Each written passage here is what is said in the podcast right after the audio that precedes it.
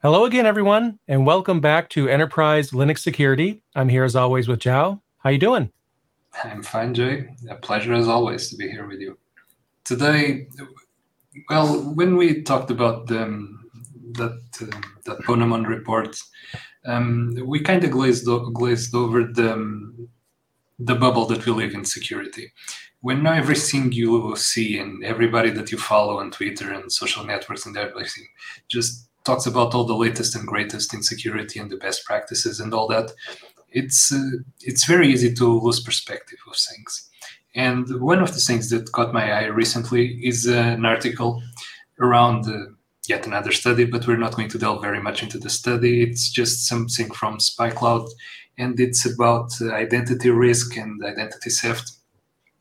And basically, it's an, an analysis of uh, password dumps from last year and they found some pretty interesting things that we're going to look here.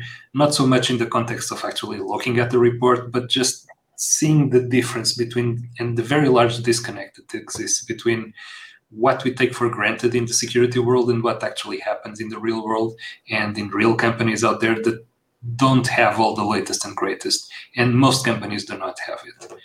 And yeah there are some pretty interesting facts here that we're going to get into yeah, and I also um, sometimes blame Hollywood too because the way that hacking is portrayed. I mean, it, if it was like realistic, it wouldn't be as exciting, and I don't really feel like people would have a good time at the movies where they're just watching somebody like call a bunch of companies to talk to the receptionist to see if anyone um, you know just gives up the password or gives them access that's probably not very exciting but something about 3d wireframe um, towers and laser fire all over the place as they're shooting down like these characters and crunching codes. It's like um, kind of sets people up to think of this as a very complicated thing, which it can be, but it often you know comes down to the weakest link.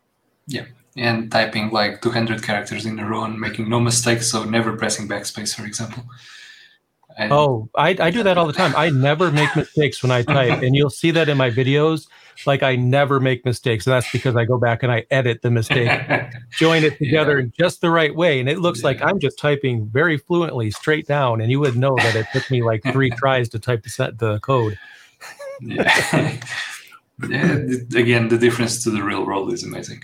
Um, but but the security bubble, this this stuff is really it's real sorry for the redundancy here, but it's mm-hmm. actually real.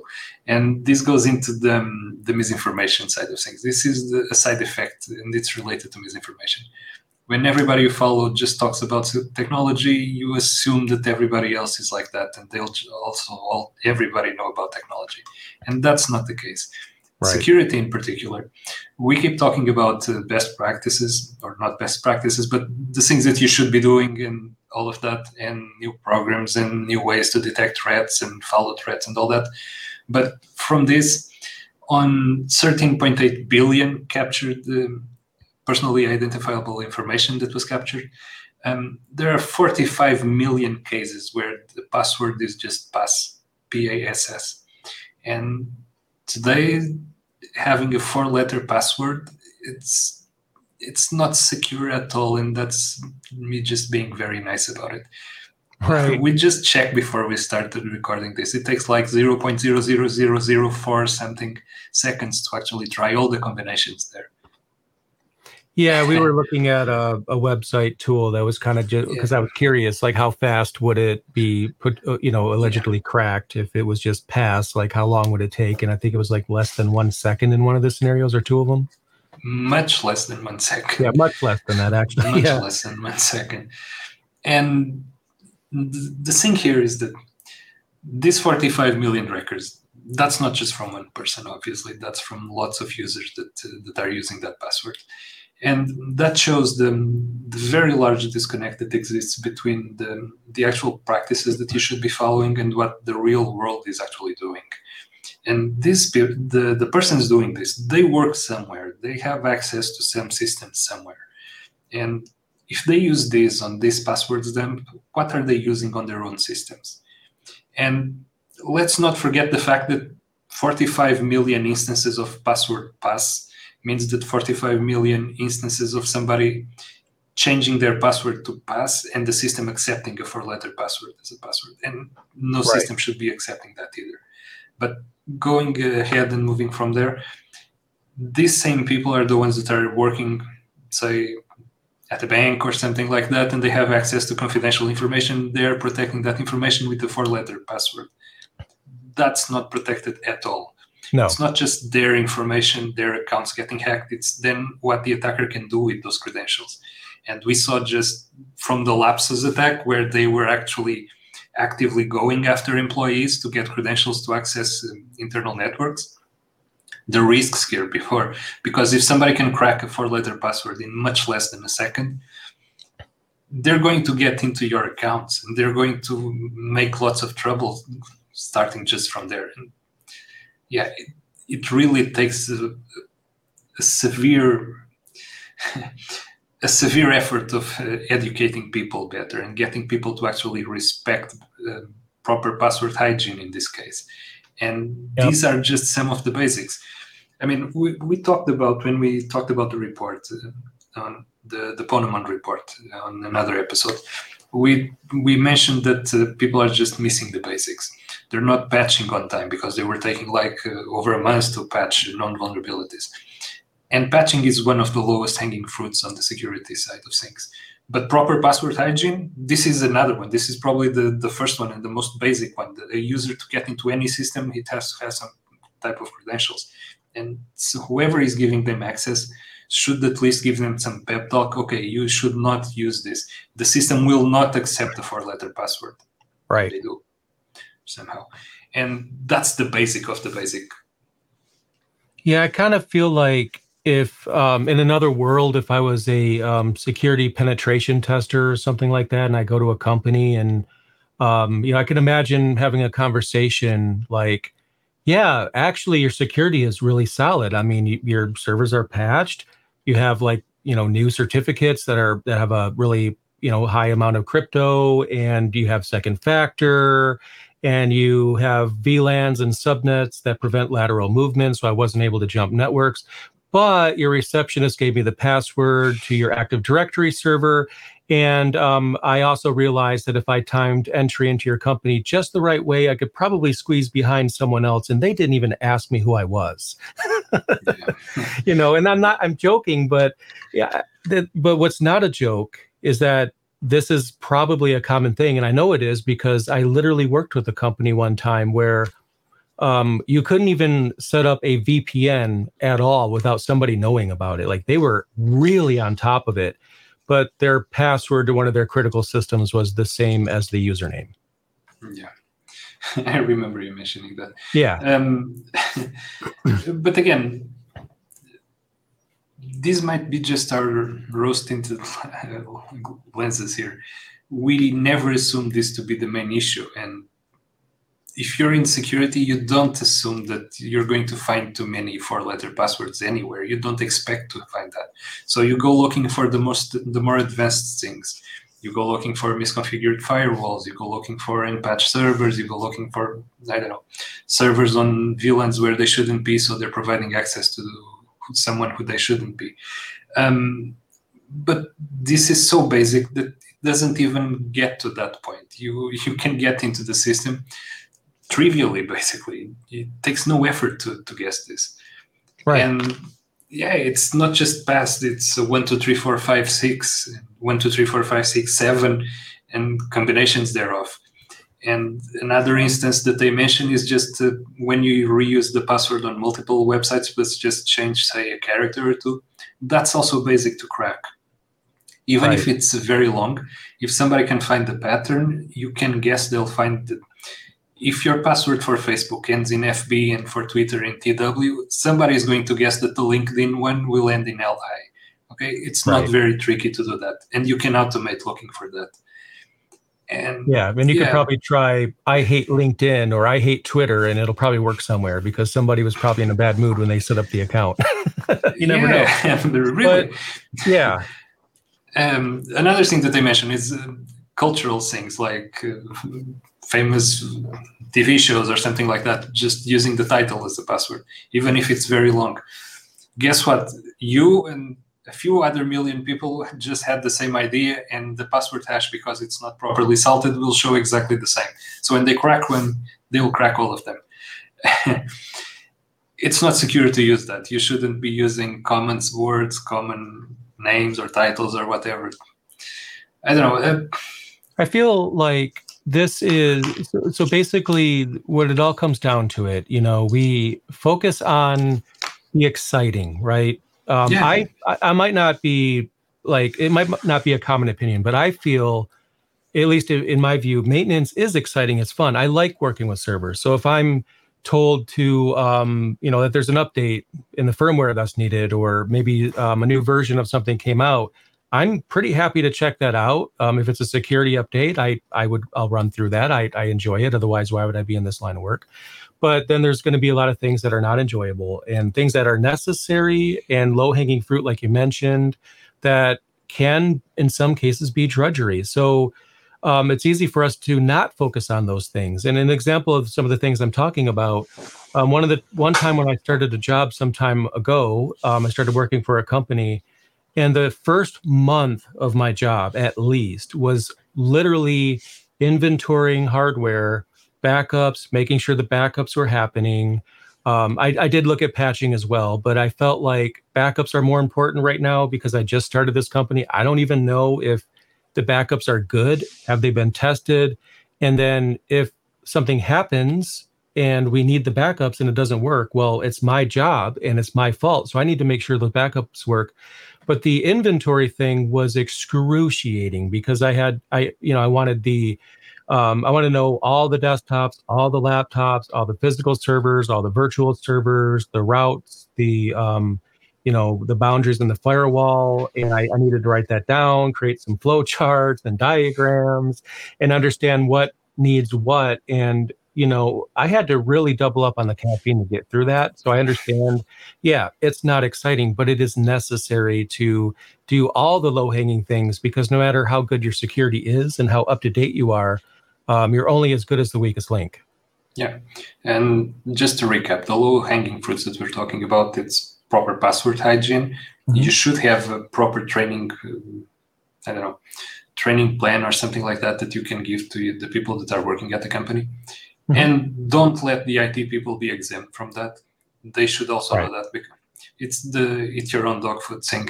Um, if you let someone be exempt from password policies, they will abuse it. So nobody gets exempt from that. Maybe the CEO, and even if he, that if he has a pretty good reason, which is not right. firing you, but still, um, right. nobody should be exempt from the proper password policies.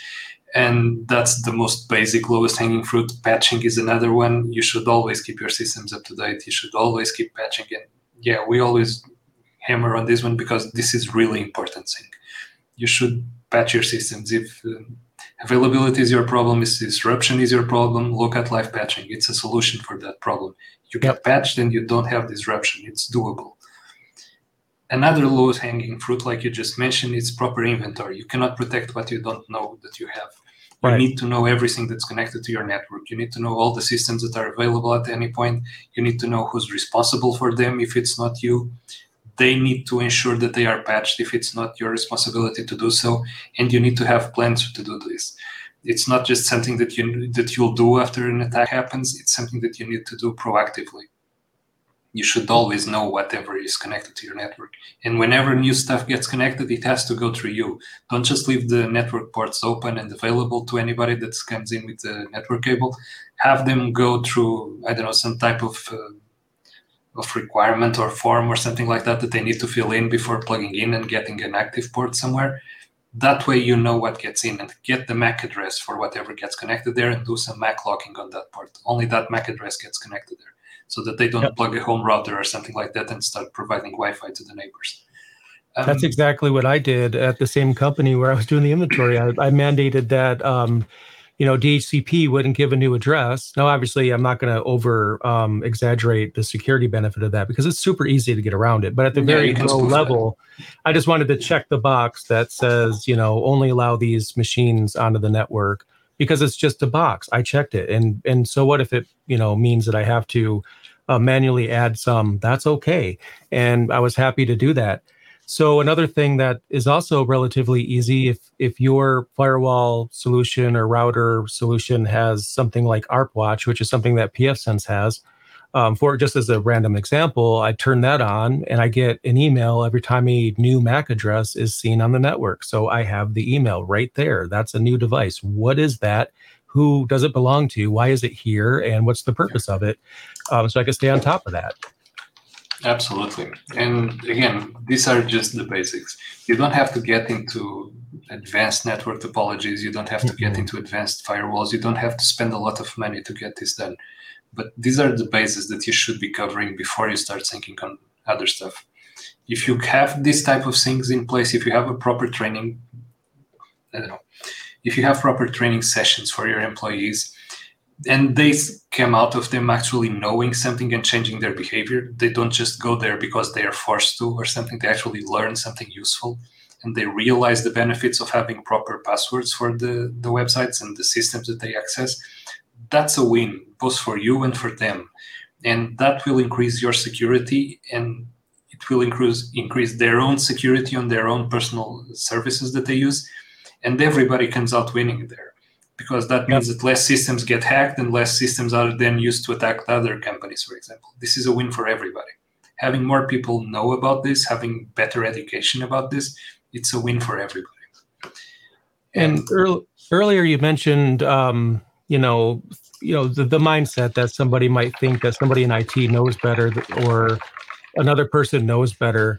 I think that, in my opinion, that's what's that's one of the things that separates a um, more entry level person in IT versus somebody advanced, which is when you get at least intermediate. I think you understand, and correct me if you feel differently, that assumptions are bad. You need to stop making assumptions. Assume nothing because assumptions in general should just not be something that you do. Make no assumptions. You never know.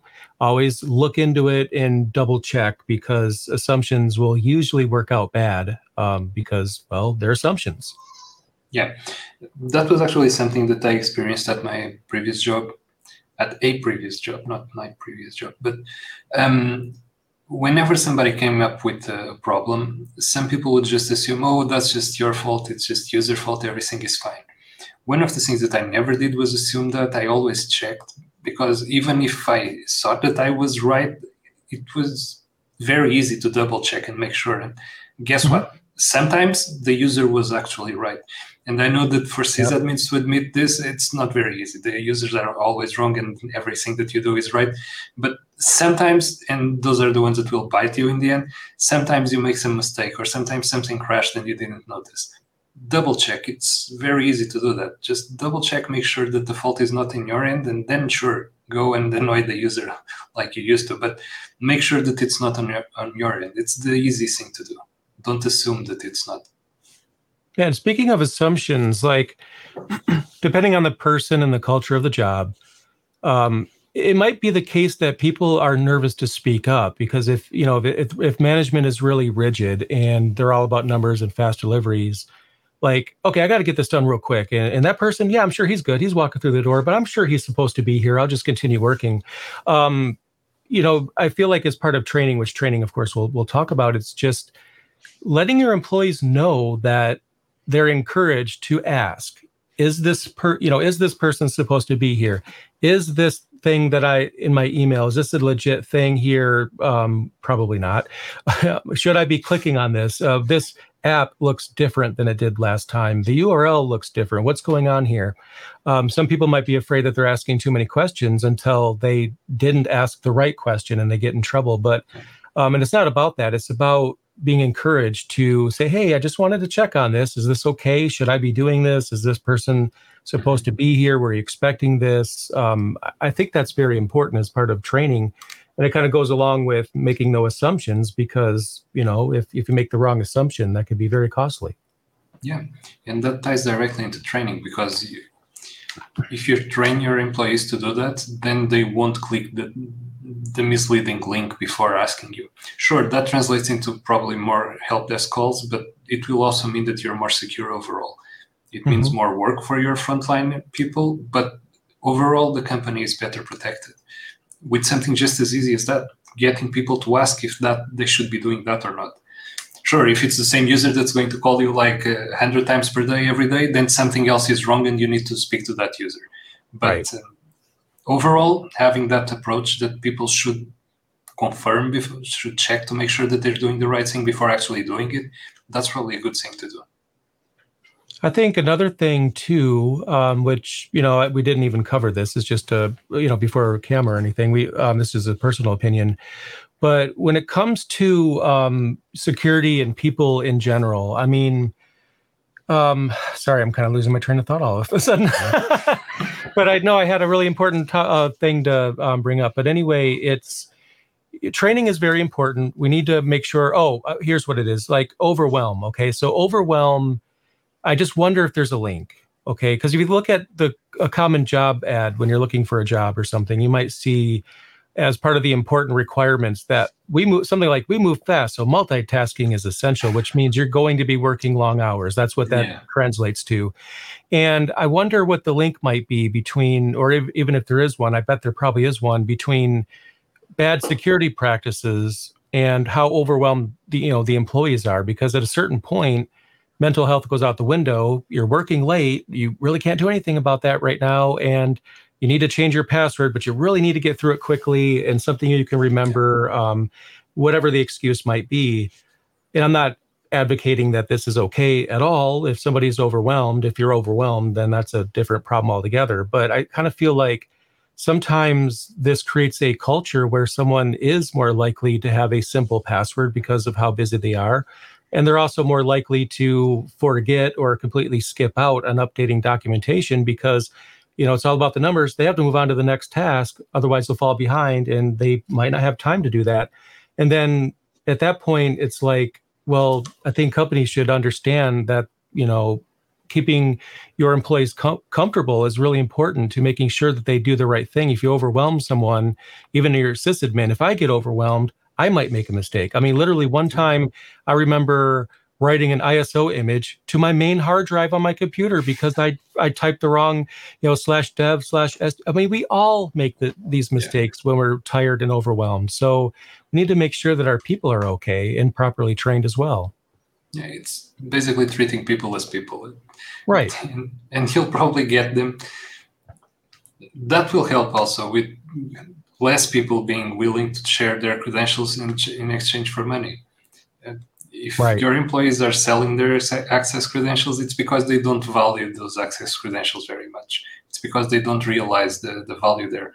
Or they're just disgruntled employees and treat them better. I, this is not just about paying them more, even if that's usually a factor, but I don't know, avoid overwhelming them, like you said, avoid the, the long hours, provide them with better working conditions. All of those things will help creating a better working environment and will also contribute to a more secure working environment because people will be less susceptible to this type of manipulations. And again, this is also a security factor. If you have disgruntled employees who are willing to, to sell out their credentials, don't worry, somebody will find them and will try to get those credentials. They will. They will make sure that they they are announced so yeah, treat people as people. as simple as that. It is, and and you know, it sounds simple, but it also depends on the you know your role at the company as well. Um, I'm not what I'm about to mention. I'm not saying anybody should have my mindset because you know if you if you act this way, wrong the wrong person, you could be fired. But but what I ran into when I was in management and I was managing a team of people, um, one of my things was that um, you know obviously technically we had uh, we had them for 40 hours. They were 40 hour a week employees. But what my whole thing was is that i wanted um, no less than 30 minutes preferably one hour of every employee's day to be spent away from projects um, away from anything and that was personal study time. So you can learn maybe work towards a certification. You could watch some training videos. You could read some news articles about what's going on. Basically, some time away from um, the war, so to, or the front lines, to work on self improvement and, and and just immersing yourself in the technology. And that was really important to me. Um, and then when um, and I got to be careful how I say this because I, I you know I want to protect the names of the innocent here. But then the you know I had a CTO that was like. Um, yeah, you need to stop doing that. We need 40 hours of work. So uh, stop this, you know, personal training time thing immediately. We need the numbers. We got to be billable. And we need to make sure that everybody's spending every minute of their 40 hours on tasks. And then I'm like, okay, no problem. I'll let them know.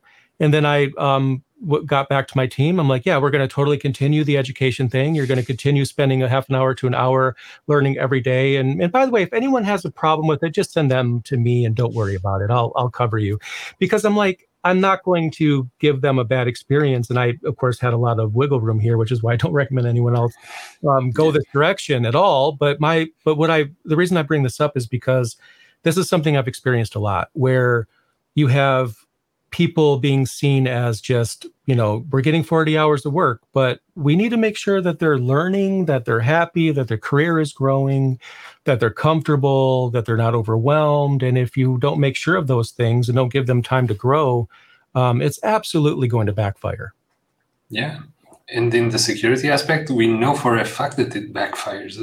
We've seen that in past weeks or months even. Um, but yeah, all this talk about proper password hygiene, this is nothing new. They, the, the company that did the study, this isn't new. This, this didn't, didn't stop, start last year.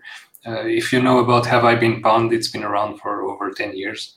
Easily, wow. I don't know exactly how much, but it's been around for a very long time. It has data dumps.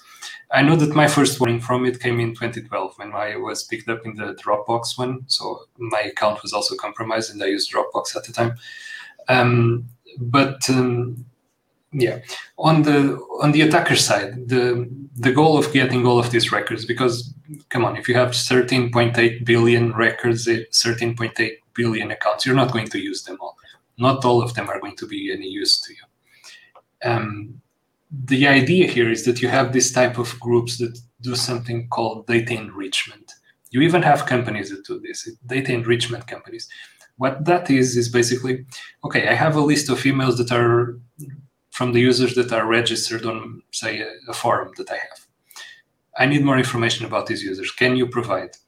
And they'll get the, the list that you give them and they'll say okay we can add another 100 data points to each of these ones. For example we can give you their full address their full name their phone number. We can get you their social security number and all that.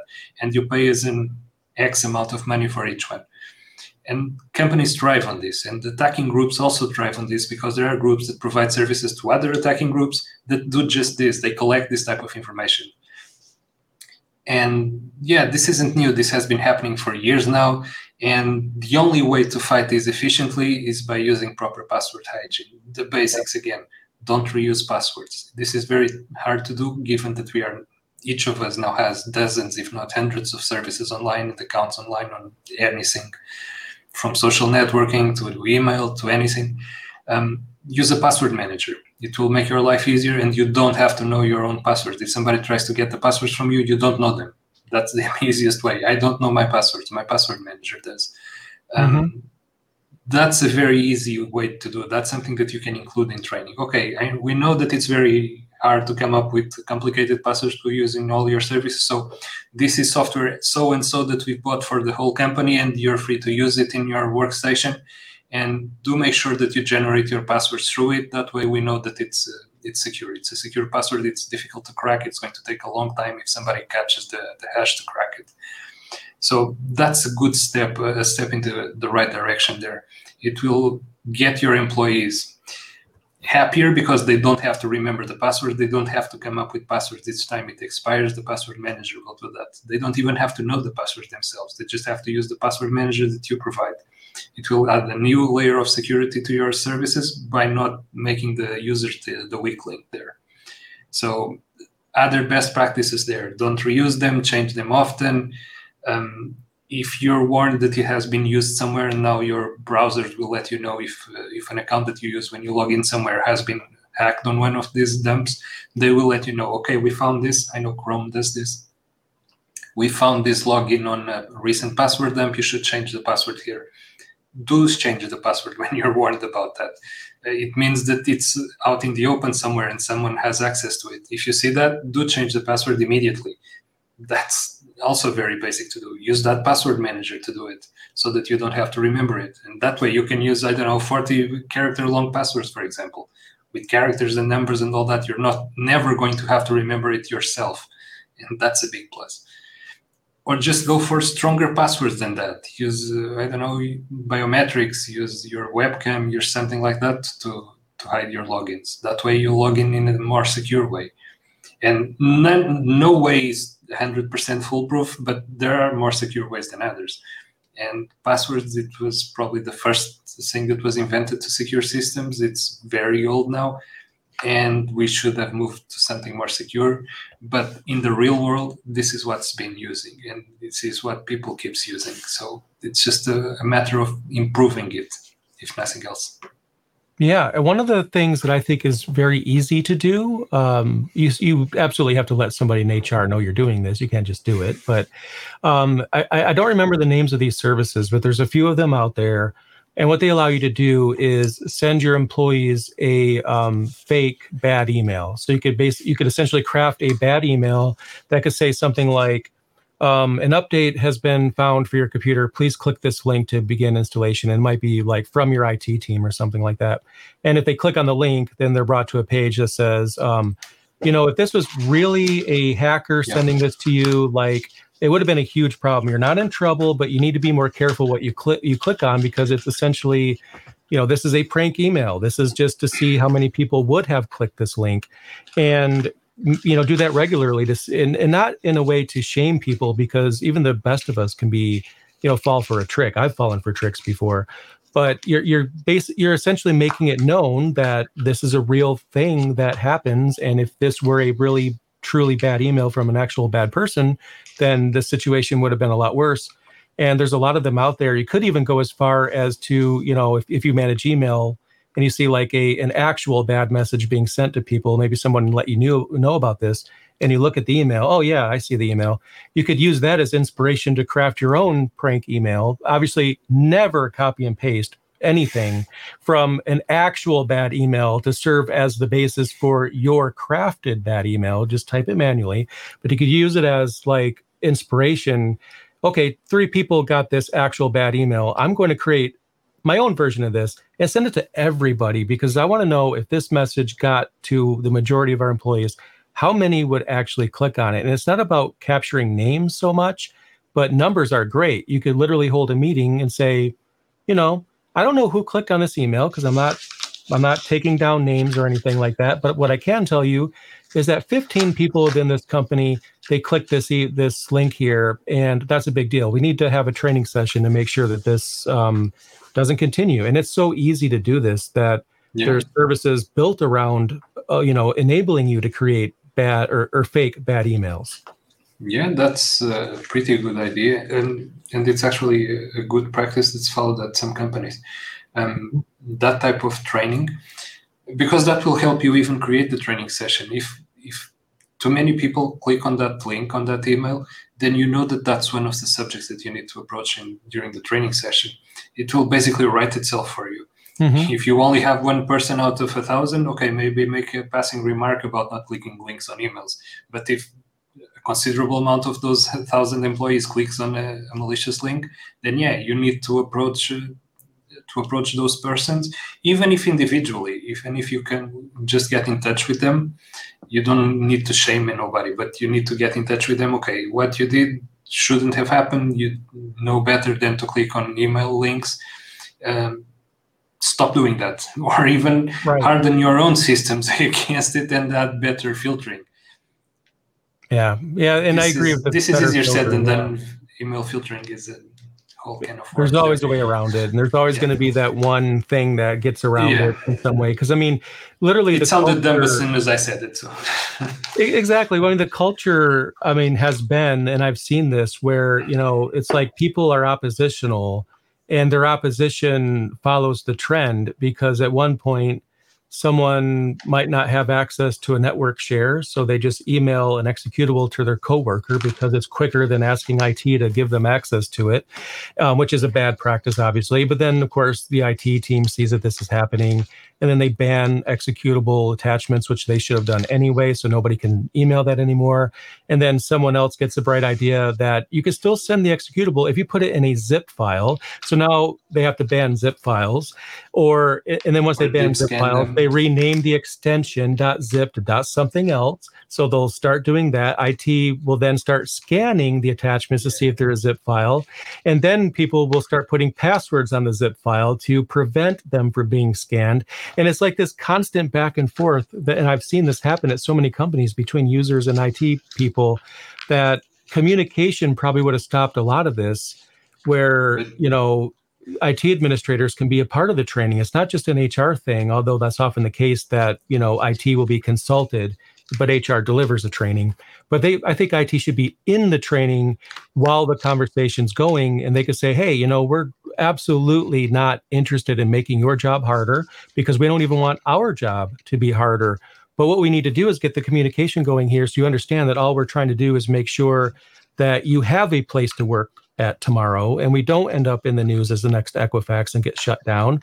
So in the interest of you know keeping you paid um, and keeping the company going we need to make sure that we're doing the right thing here and the right thing is not always going to be easy.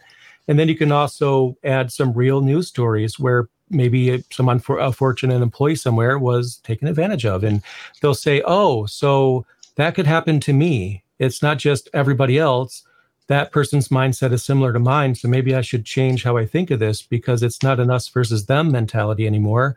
I understand why IT is like this, but if IT is behind a wall and nobody ever sees them and they're not part of the conversation around training, then that us versus them mentality could probably still continue to be a thing and still cause problems. Absolutely. But do you know what the real symptom uh, of that uh, that race for for arms that weapons race there that you mentioned about people using zip files and then renaming the zip files and then changing extensions and all that, that's a symptom that your company needs some file sharing tool. And employees don't have a way right. to share files. So every time there's a situation like that, if you express to your employees that if you make them realize the benefits of doing it the way that you want them to do, and they're still abusing something else that you don't want them to, it's usually a symptom of something else. It's not that right. thing that's the problem. You should be looking at something else. In that specific case, they like if they are lacking a file sharing tool that works for their for their users. So they're trying to get around it. They're trying to solve their problem. They're probably trying to get their work done, and they can send that file that they absolutely need to send someone else. And IT is getting in the way. So IT gets the bad rep. IT gets everybody annoyed at them, and all of that but in the end, what the real issue was, a file sharing tool was needed. Employees should have a way to share files between them. And that would have solved the problem. That would have solved the, the email problem, and that would have solved the IT reputation problem. Right. again, it's more of a people problem, but we'll approach that in a different episode. Yeah, but, but you uh, have a great point, though. I mean, it is really about listening to your people's concerns because it's not like oh yeah they're all lazy they just don't want to do the right thing no they i'm sure yeah. they do but they're just frustrated and um, their backs against the wall with deadlines and everything and if conversation isn't happening then they don't really know what's happening and i've seen firsthand that what ultimately happens if IT is hard for them to engage with, they will literally just do everything themselves and I, I, I, at one point I was at a company. This is super early, but I was I was just help desk at the time. I shouldn't say just help desk because that's super important, but I mean just as in like I was just starting out. So anyway, I was working help desk, and I was not a decision maker at all. In corporate IT, um, had me demo the new ticketing system, and I came back to them. I said, "This is way too complicated." Um, and, and what it was, just I'll try to keep this short. You fill out the form you hit the button, but then you have to scroll back up to the top because when you go down through the form, it's going to create more fields at the top. So you got to scroll up and down, up and down. And you got to go to this page, which is going to activate a new control on this other page. You got to click over there. And it was so convoluted that the average person just really couldn't fill out a ticket anymore. And I let them know, I just don't think this is going to go well. I think we need to simplify this. And then what corporate IT came back with was, oh, no, no, it's fine. Actually, uh, we, we took a look at it and it's totally okay. So just push it out.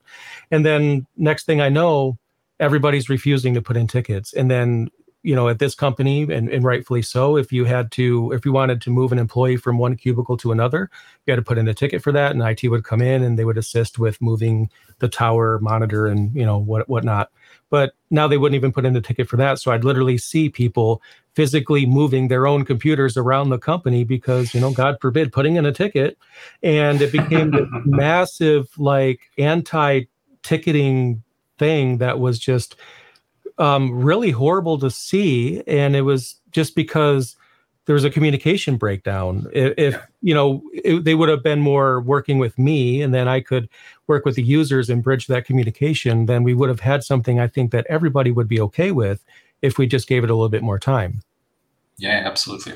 Uh, again, communication is key. Right. And especially for IT, that's usually isolated from the rest of the company and they're doing their own thing and the, the rest of the company is doing their own. And that sometimes it seems like they're fighting each other because one seems to be making the other's life harder. Right. And this goes both ways. Um, it communication really has to happen. If it breaks down, IT will get a bad rep, and this will affect IT's ability to get a good budget for the next year and to get new equipment and to get new stuff because nobody is willing to accept, uh, I don't know, a budget hike for IT because they're just making everybody's life miserable. So they shouldn't be rewarded for that.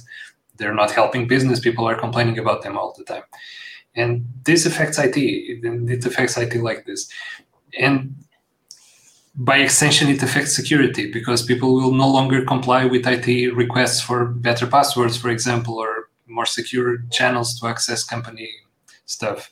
So, yeah, communication is key. And we actually had something else that we wanted to discuss today, but we're probably going to leave it to the next episode because we're running late on this. Yeah, one. yeah, we, we are getting that. I think we could summarize a lot of this by just saying, you know, obviously communication and training is absolutely yeah. key. But but more importantly, um, always make sure you're spending some of your time on the low hanging fruit. Yes, I know yeah. that new security update looks really awesome and you want to dive into it. I know that this new security solution you found looks really enticing and you want to see if it's a, you know, a fit for the company. That's fun, but always make sure you're spending time on the not so fun things, the low hanging fruit and put some attention on that because um, if you don't put attention on the low hanging fruit, then the low hanging fruit is going to get attention, and that's not what you want. Absolutely. And not only that, uh, the people listening to the podcast are obviously interested in security and IT, but most other people in the real world, they're not. They don't know about the latest updates. They probably don't know why something needs an update at all. Isn't it working? Why the hell do I need to add more software on top of that to keep it running? It's like, working. What it run. can be run? Internet Explorer. What? no, but, yeah. but really, the, this mindset, the, the bubble that we discussed previously, this is real. If you're just listening to IT stuff, to security stuff, you will start to assume that everybody else knows about this stuff, and things that seem obvious to you are probably going way over the, their heads of the, the other people.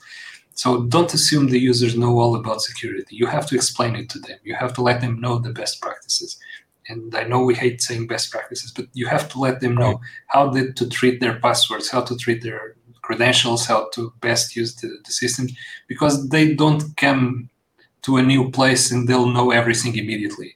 Don't assume that everybody knows all the best things. Just because even if the whole company is say Facebook, not everybody that's going to work at Facebook knows everything about security or everything about IT you have the cleaning staff, you have the people that serves food in the cafeteria, you have all of those company people.